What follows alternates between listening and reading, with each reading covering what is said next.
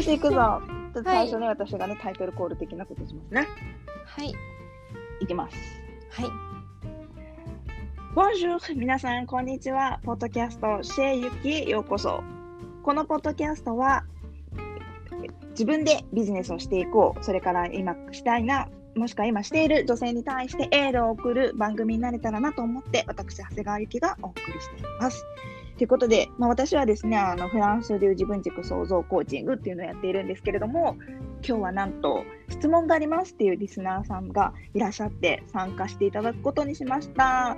のんちゃんです。お呼びしようと思います。どうぞよろしくお願いしまはい、お願いします。す。かわいい。いや、のんちゃん、何ですか、はい私に聞きたいことは。何ですか？いや、あ。るんですよ。いきなりなんです南が。はい、どうぞ。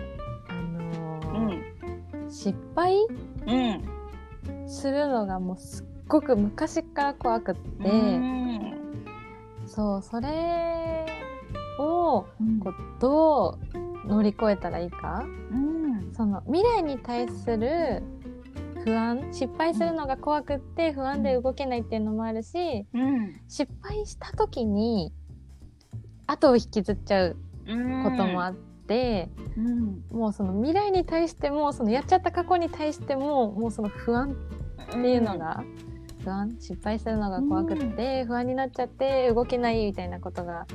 よくよくあるのでああそうか。そうするとそういうのが、まあ、トラウマとかになって新しいことにチャレンジするのがまあ怖くなっちゃうよね。そうなんですよ。で結局こう新しいことやるのにこう石橋を叩いて、うんうん。叩いて叩いて渡らないみたいな。渡んないんかい。渡んないんかい。そうなっちゃって。あるあるね。いる。多いよね。そういう人いやだってさ失敗したい人とかさ、うん。全然気にしない人平気ですみたいな人っていないもんね、うん。怖いよね。そうなんですよ。あまあそんな時私はどうしてるかってことはいですかね、はい。えっとまずですね本当私の人生は本当に失敗だらけで 本当に。でも、うんと、それ失敗したことを後悔することもすっごいたくさんあった。結構なんかでも、あのやらないで後悔するならやって後悔したいと思うタイプだったから最初から、その怖いって思いがあんまりなくやってしまうことの方が多くうん多かったのね。でも失敗してしまった過去をすごいいつまでも引きずるっていうのはすごくあって。うんうんうん。うん、だからなんか新しいことやるときにえどうしよう怖いっていう思い今あるけどなんかその引きずってしまってるもののお重さがすごかったりしてたんだけど、うん。なんか成功してる人ってああのあれよガクトの言葉ガクトのなんか言葉を聞いたことがあってさ、なんか出てるよね。うんうんうんあの失敗ってないんだよね。って。成功につながってる道のその先には成功があるって。成功する人って絶対失敗してるしって、あので私結構哲学とかやってるんだけどその哲学系の本にもやっぱり書いてあるのがうん成功って失敗しないとまずないけどもそもそも挑戦した人にしか失敗もできない。うん失敗すらできないのよっていうふうに書いてあったんだよね。であ失敗はできてるんだと思ったの私。うんおー。うん、だから失敗もすらできないで何もしない位置にいてうん。ぐるぐる悩んでるよりも、うん。失敗はしたけどもでもちょっとでも進んでる方がいいじゃん。って思った、その時。だから、ああのまた失敗しちゃうかもしれないけどちょっとでも進むし、うん、挑戦しないと失敗もできないからやろうっていうふうにも思ったしあと今自分がこう生きてきて本当に波乱万丈だったりとかしたのを乗り越えてきて、それからクライアントさんとか講座生を見てて思うのは経験が無駄になってる人って本当一人もいなくて、あとなんかこの前そういうメンタル系のお仕事してる人が集まってお話ししたことがあったんだけど波乱万丈じゃない人で人の気持ち話してる人っていないよねっていう。なんか何もそんな挫折もなかったし、あの寂しい思いもしたことないのみたいな人が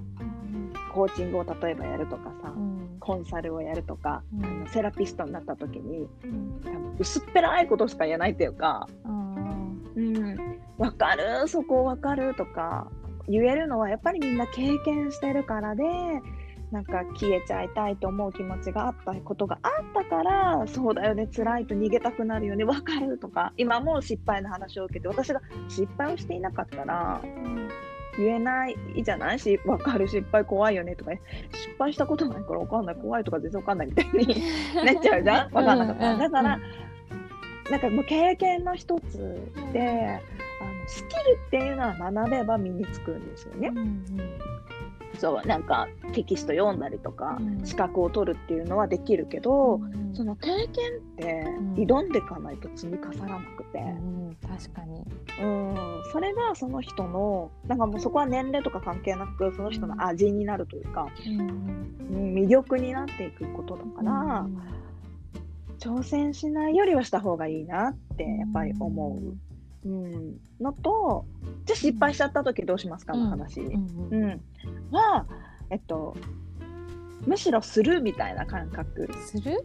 なんかこううまくいくって思ってやるんだけど失敗しちゃった時も、うん、だよね。一回じゃうまくいかないそうだよね。って思うっていうか、うん、でそれよりもじゃあどうするって考えればいいんじゃんって最初から思っておくといいかなと思う。なんか私がコーチングのこのやり方を教わった時に、うん、の男性の講師と女性の講師がいて2人のコーチに教えていただいたんだけどその男性の方がねゲームマリオのゲームあるじゃないですかって。であれでクリボーなんかキノコみたいなやついいんじゃん茶色いやつ、うんうん、あれが一切出てこなかったらどうですかあのゲームって。言われて、うん、え、めっちゃ簡単で多分つまんない。そうですよねって、だから失敗とか、うん、なんか壁とかっていうのはクリボーなんですよ。クリボーのいないゲームってつまんないでしょって。うんうんうん、それがいいなら、まあ、いいんですけど、って言われた時に私は、いや、つまんない人生は嫌だなと思った。で、どうやって、いや、なんかさ、何土管みたいなところに乗っててさ、ちょっとジャンプして降りたと思ったらさ、ちょうどクリボーとクリボーの間にしぽったりにさ、デレテデレデレみたいに死んじゃったりとかすることがあってさ、キャーみたいな。でも、ってことは次は、こうなんかタイミング読んでジャンプしようとかさ、うん。うん、あ上を踏んづけちゃえばいいんだとかさ、うん。うん、大きくジャンプしてそこをと通り越しちゃえばいいんだとかやっていくうちに分かるじゃない、うんうん、まさにそれでだから失敗がないか人生が多分つまんないから。来たみたいな。よし来た。私もなんか大きくしてくれる何か来たわよみたいな感じで、うん、でうまくいかなくてもあじゃあどうしよう。でも毎回毎回、あのまあ、フランス哲学の言葉で投棄するって言葉があるんですけど、うん、そんな感じ。自分を企てていく。次にじゃあどうしよう。またぶつかったら、うん、じゃあどうしよう。って言って自分の最終的に行きたいところに向かっていくってしてったら、うん、いいんじゃないかなと思う。あなるほど、じゃあどうしようって考えたらいいですね。そうじゃあどうしようでいいし、うんうん、あと怖がってはいけないとか怖くないから挑戦しようってことは私は言わないです。なんつうかな、うん、怖くないだって怖いよそれあって感じ。うん、うん、だから怖がっていいのもガンガン怖がって、うん、わ怖嫌だとか思いながらぶつかっていけばいいのよ。そうであと体当たりしなくてもいいかもしれない。なんか体当たりしないと崩れないって結構みんな思ってたり乗り越えられないと思ってるけど、うんうん、ちょっと横回ったら実は隠し扉があったみたいな。とかとそんななんか周りにいる人に「すいませんこのドアの開け方知ってますかあこれピッ、うん、これで開けますよ。ボタンを押してシューってドアが開く」とかさ、うんうん、あるそんな感じイメージで言うと。だから周りに助けを求めたっていいしそっか、うん、自分一人でぶつかってって傷つく必要はないし。うん、うん、そっか。うん、そんな感じかな。うんうんうん、いけそうですか？いけそう。うんただね怖いって気持ちを否定しようとしてしまったり、うん、怖いと思っちゃいけないと思うと進めないと思うんだよね。ああそれでもそういうとこはあります。やっぱこう、うん、すごいすごい人を見てると、うん、なんだろうなんかこんな怖いって思っていたらこうはなれないって思ってるから、うん、なんか怖くないって思わなきゃってね。